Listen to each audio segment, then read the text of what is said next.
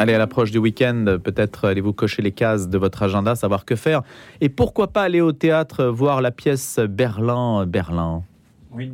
C'est comme ça que ça s'appelle, Simon. Oui, j'attendais que le micro soit allumé. Ah bah voilà, il faut juste pousser le petit bouton. Oui, une pièce qui fait tomber les murs et qui fait un tabac. Berlin-Est, Emma et Ludwig veulent s'enfuir et passer à l'Ouest. Emma se fait engager comme aide-soignante chez Werner Hoffmann, mais pour s'occuper de sa vieille mère sénile. Elle n'est pas là par hasard, cet appartement possède un passage secret qui mène de l'autre côté du mur. Alors la situation est déjà suffisamment compliquée, mais si en plus Werner est un agent de la Stasi, qu'il tombe fou amoureux d'Emma et que l'appartement est un nid d'espions, et bien forcément ça tourne au burlesque. Et on voit que le scénario alors est loufoque, mais la mise en scène est très soignée. Oui, tout est dans le détail. La pièce s'ouvre sur une vidéo aux effets 3D esquissant les abords du mur de Berlin. Le spectateur y est presque, il longe la façade du mur et entre dans un appartement.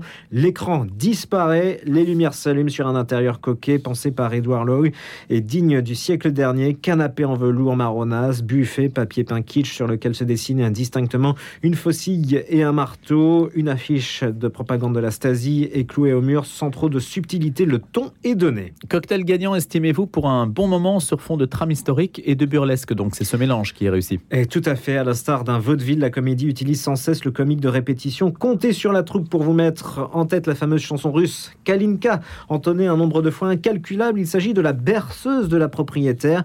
Une raillerie qui s'ajoute aux nombreux clichés sur lesquels jouent Patrick Haudecoeur et Gérald Cibleras, les auteurs et metteurs en scène. Si le sujet d'origine est particulièrement sombre, la situation de Berlin dans les années 80, mais l'humour des deux compères, tout cela l'adoucit. Eh bien, une pièce donc à voir que vous avez aimée et que j'irai voir très volontiers. Simon, c'est vous qui m'en avez parlé, puis on a pu échanger sur le sujet. Ça se passe donc Berlin, en ce moment au Théâtre Fontaine, dans le 9e arrondissement, à Paris. Et on va rester à Paris, bien sûr, avec Charlotte Reynaud dans une poignée de secondes. Puisqu'on va dérouler le menu de Paris Notre-Dame. Avec vous, Charlotte, vous êtes rédactrice en chef donc, de l'hebdomadaire de l'Église à Paris. On va revenir. Bonjour tout d'abord.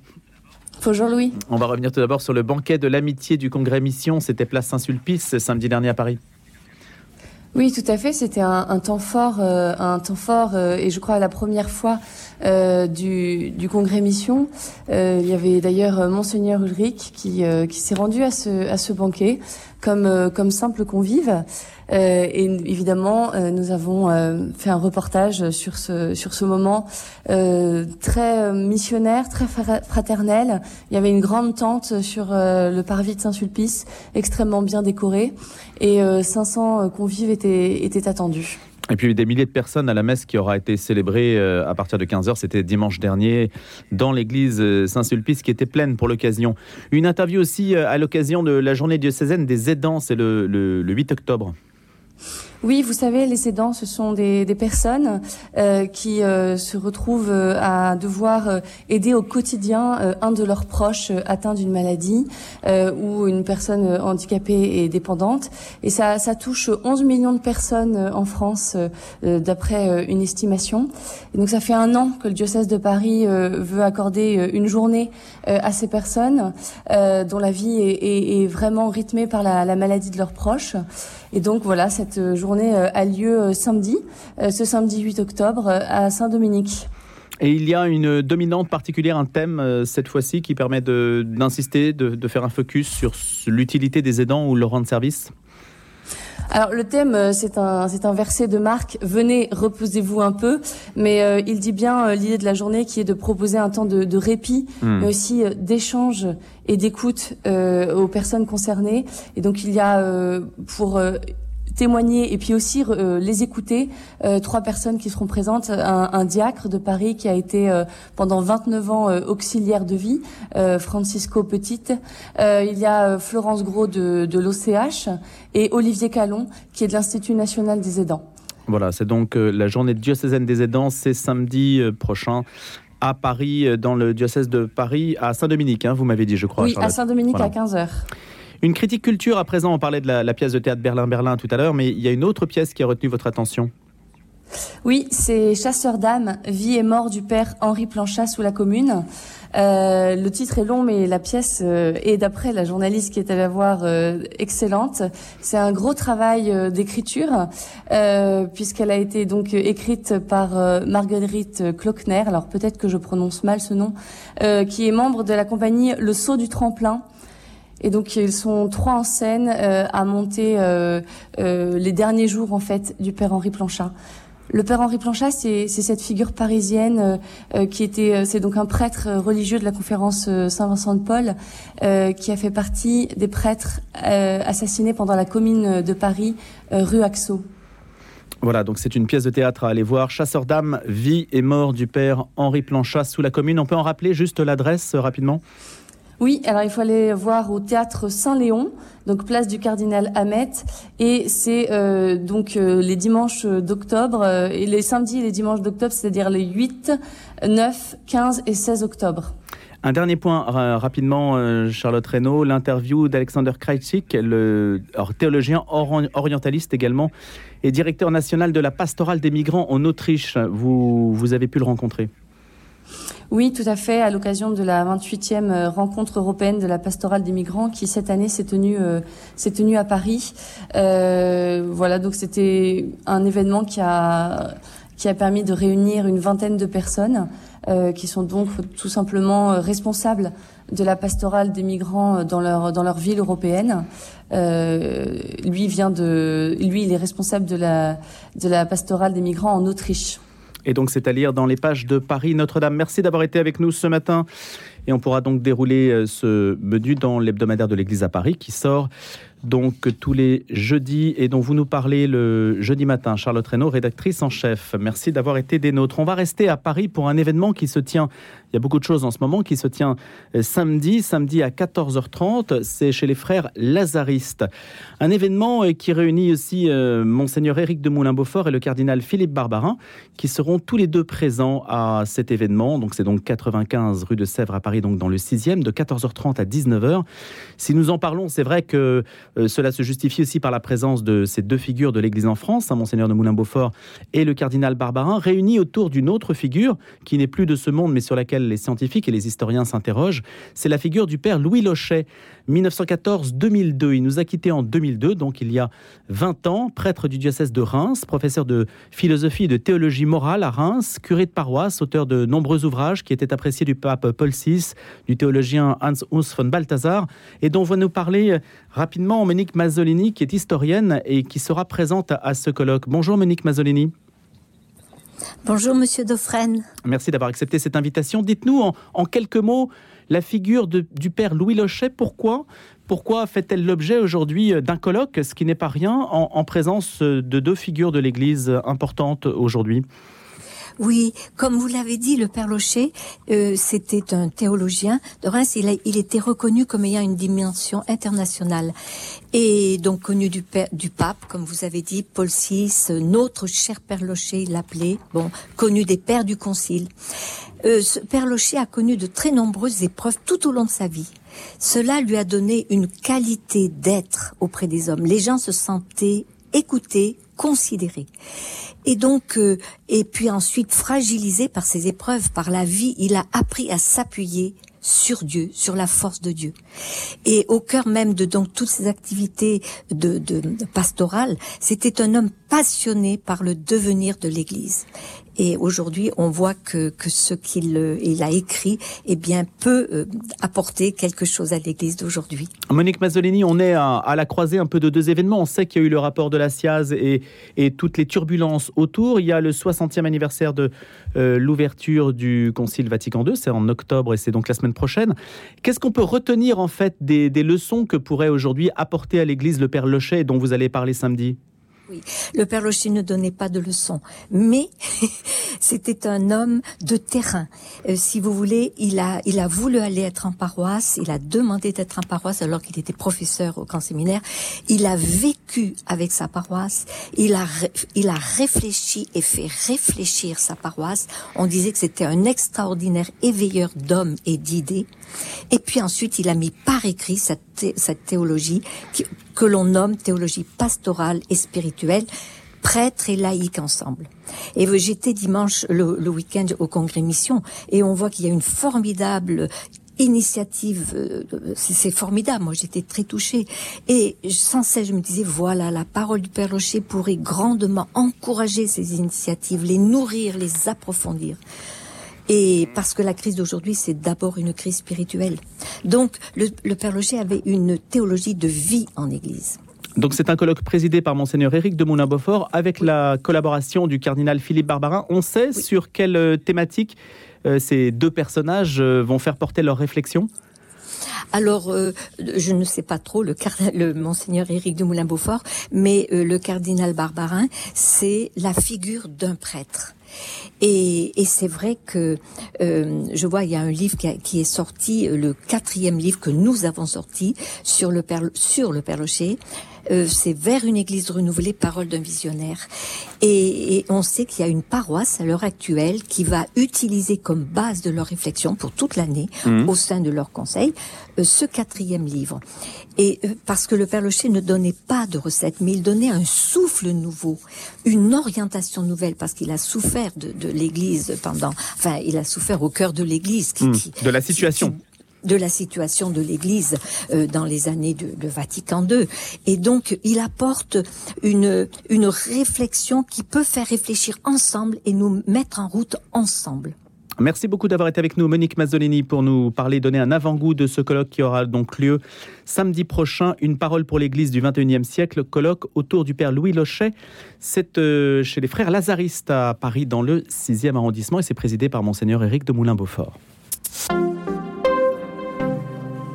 Un jour, une histoire à présent nous emmène faire un voyage sur un autre continent avec François-Xavier Fauvelle, figure de renom de l'Afrique, de la connaissance de l'Afrique, professeur au Collège de France, spécialiste mondial donc de l'histoire des sociétés africaines anciennes, faut-il le préciser, puisqu'on va porter notre regard ce matin sur l'histoire, les histoires, il faut les conjuguer au pluriel, du Moyen-Âge africain. C'est un ouvrage qui était paru en 2013 aux éditions Talendier, c'est une réédition, mais vu l'actualité et vu aussi évidemment notre soif de connaissance qui caractérise cette rubrique, que j'espère animer correctement, eh bien, je vous invite à consulter ce qui ressemble à un ouvrage de référence avec de multiples chapitres et aussi des éléments tout à fait circonstanciés illustrés. François-Xavier Fauvelle va nous en parler ce matin. Bonjour François-Xavier Fauvelle. Bonjour. Merci d'avoir accepté cette invitation. Comment peut-on qualifier en fait le Moyen-Âge africain ? Ça s'appelle Le Rhinocéros d'or. D'abord peut-être expliquer ce titre et puis nous dire si le Moyen-Âge en Afrique et en Europe, ça correspond à peu près aux mêmes choses, aux mêmes périodes ?